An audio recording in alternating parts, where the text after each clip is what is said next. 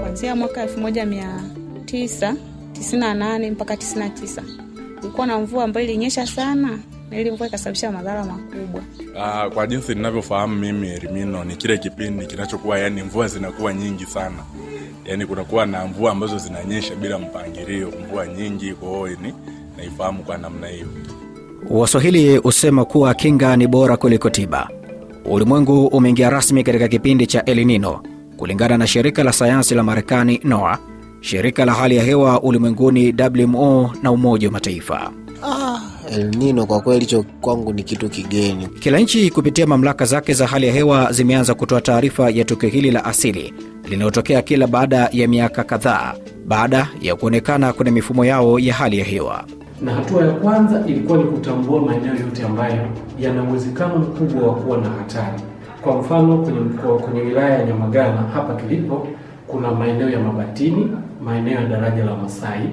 Kiasi miaka saba iliyopita eneo la Afrika Mashariki lilishuhudia mvua za El Nino, mvua zilizoacha simulizi za majonzi kutokana na mamilioni ya watu walioathirika kutokana na mvua hizo. Vyombo vya habari vimekuwa vikijuza watu kwamba labda mwaka fulani kutakuwa na mvua nyingi sana, ambayo sasa ndo kwa jina harisia linaitwa Elimino. Huko mkoani Kagera nchini Tanzania, mvua zinazonyesha kwa siku za usoni tayari zimeleta madhara kwa dazani ya shule kuezuliwa mabati, huku mamia ya wananchi wakikosa makazi. Na walikuwa asubuhi wanasali salozali wako mle, ndio kaja upepo mkubwa sana ukaliangusha lote, mabati yaliyokuwa mezeko yakapeperushwa, mengine yakaenda kama mita mia tano kutoka pale.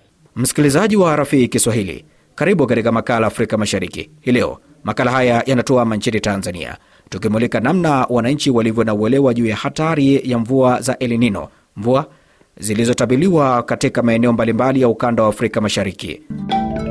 Mwandalizi na msimulizi wako anaitwa Malaltini Nyoni, nasema karibu tuwe sote hadi tamati. Kote ulimwenguni vyombo vya habari vimekuwa vikiripoti juu ya kipindi cha El. Mathalani, kulingana na taarifa zilizochapishwa na shirika la sayansi la Marekani NOAA, shirika la hali ya hewa ulimwenguni WMO na Umoja wa Mataifa zimekuwa zikitoa tahadhari juu ya mvua hizo ambazo zimekuwa zikiacha simulizi za kuvunja moyo pindi zinapotokea, jambo linalonyanyua nchi mbalimbali kupitia mamlaka zake za hali ya hewa kutoa taarifa ya tukio hili la asili lililotokea kila baada ya miaka kadhaa baada ya kuonekana kwenye mifumo yao ya hali ya hewa. Nchini Tanzania, kama ilivyo mataifa mengine ya ukanda wa Afrika Mashariki, mamlaka ya hali ya hewa nchini humo TMA nayo imethibitisha kwamba nchi hiyo inatarajiwa kukumbwa na El Nino. Nikiwa katika viunga vya jiji la Mwanza nchini Tanzania, na wauliza baadhi ya wakazi wa jiji hili la mwambao wa ziwa Victoria wana uelewa gani juu ya mvua hizi. Kwa majina yangu naitwa Gift Charles. Nafahamu kwamba kwa kawaida hilo neno sio geni kwangu. Kuanzia mwaka elfu moja mia tisa tisini na nane mpaka tisini na tisa kulikuwa na mvua ambayo ilinyesha sana na ili mvua ikasababisha madhara makubwa. Kwao ni mwaka ambao ulikuwepo ni mvua kubwa, alafu pia ulisababisha madhara makubwa kwenye mazao. Kwa hiyo ukaa tena ni njaa, badala ya kuwa mvua kubwa, lakini kulikuwa na njaa badala yake, kwa sababu ya ya matatizo ya mvua nyingi. Kwa hiyo ndo unavyofahamu tu kwa ufupi. Ah, mi naitwa Juma Lucas. Uh, kwa jinsi ninavyofahamu mimi Elimino ni kile kipindi kinachokuwa yani mvua zinakuwa nyingi sana, yani kunakuwa na mvua ambazo zinanyesha bila mpangilio, mvua nyingi. Kwa hiyo ni naifahamu kwa namna hiyo. Uh, njia ambazo nimezifahamu njia ni nyingi, mojawapo ni hiyo mvua. Unajua, kwa miaka ya hivi karibuni kumekuwa hamna Elimino, lakini tumekuwa sisi tukiwa tuna tunaelezewa kwamba bwana, mwaka fulani iliwahi kutokea Elimino. Unauliza Elimino ipoje? Mvua zinakuwa nyingi sana, lakini pia vyombo vya habari vimekuwa vikijuza watu kwamba labda mwaka fulani kutakuwa na mvua nyingi sana, ambayo sasa ndo kwa jina harisia linaitwa Elimino. Si wakazi wote wenye uelewa wa mvua hizi ambazo pia wakati fulani Rais Samia Suluhu Hassan akiwa katika majukwaa mbalimbali akitoa hotuba aliwataka wananchi wake kuchukua tahadhari juu ya jambo hili. Ah, kwa majina anaitwa Imani Innocent.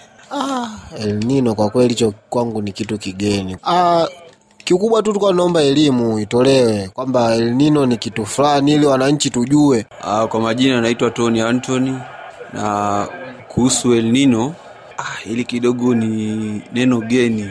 Sasa kidogo tulikuwa tunaomba tupate elimu, si kama wananchi tupate elimu, maana ni kitu ambacho kinazungumziwa sana kwa wakati huu. Taarifa mbalimbali zinaeleza tangu mwaka 1900 kumekuwa na wastani wa kurekodiwa kwa matukio 30 ya El Nino yaliyotokea kote duniani huku Elinino ya mwaka 1982-83, 1997-98 na 2014-2016 ni miongoni mwa matukio yaliyoweka rekodi ya kuleta madhara makubwa.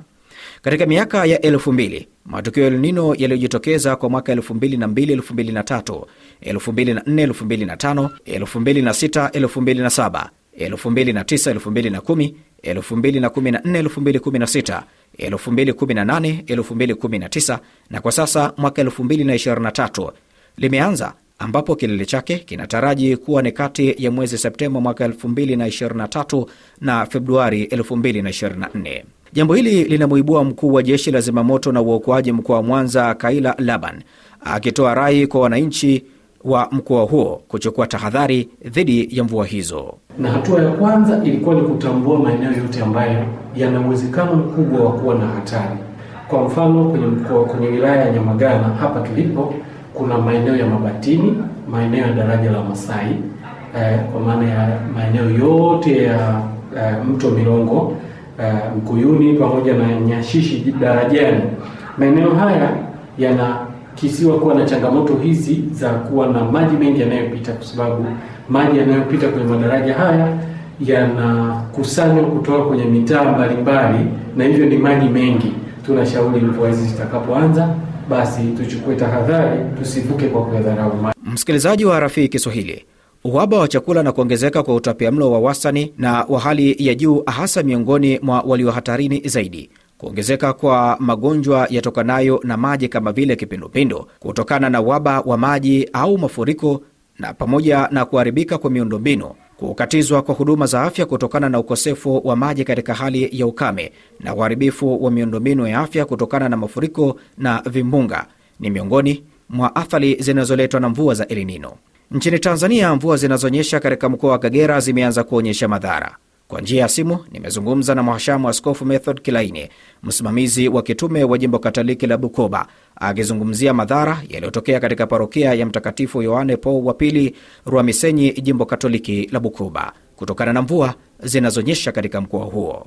na walikuwa asubuhi wanasali wako mle, ndio kaja upepo mkubwa sana ukaliangusha lote. Mabati yaliyokuwa mezeko yakapeperushwa, mengine yakaenda kama mita mia tano kutoka pale. Hii kwa kweli ilikuwa ni adha kubwa sana. Nilikwenda pale nikaitazama asubuhi hapo saa mbili nikakuta kwa kweli hali ilikuwa mbaya sana, vitu vingi vimeharibika, hasa vifaa vya kanisa vimeharibika, kama nani vinanda vimepigwa mvua humo ndani na vingine vikaangukiwa na miti ya nani ya- ya- ya, ya nyumba ile kuta za nyumba na vina kinanda na nini. Kwa kweli wamepata shida kubwa sana, na vile vile nyumba ya mapadri ambayo ni mpya kabisa, ilikuwa imeezekwa ina ghorofa mbili, kipande kimoja kikaizuiwa kwa sababu ilikuwa juu ya, ya nyumba nyingine, hivyo upepo ulipokuja ukaitika yenyewe ukaiezua, na yenyewe imekuwa ni hasara kubwa sana, na mvua imenyesha humo ndani.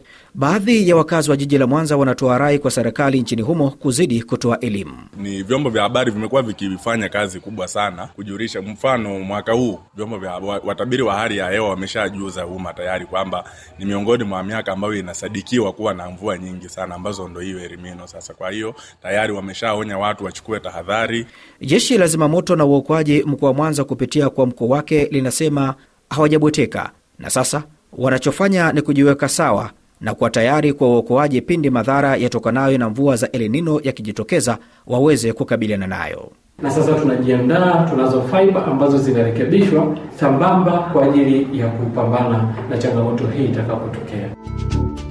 Msikilizaji wa Rafii Kiswahili, na kufika hapo anaweka nukta katika makala haya ya Afrika Mashariki leo. Makala haya yamesimuliwa kutoka nchini Tanzania, tukimulika namna wakazi wa jiji la Mwanza walivyo na uelewa wa hatari za mvua za El mvua zinazotabiliwa katika maeneo mbalimbali za ukanda wa Afrika Mashariki. Mwandalizi na msimulizi wako unaitwa Maltin Nyoni. Hadi wakati mwingine, kwa heri kwa sasa.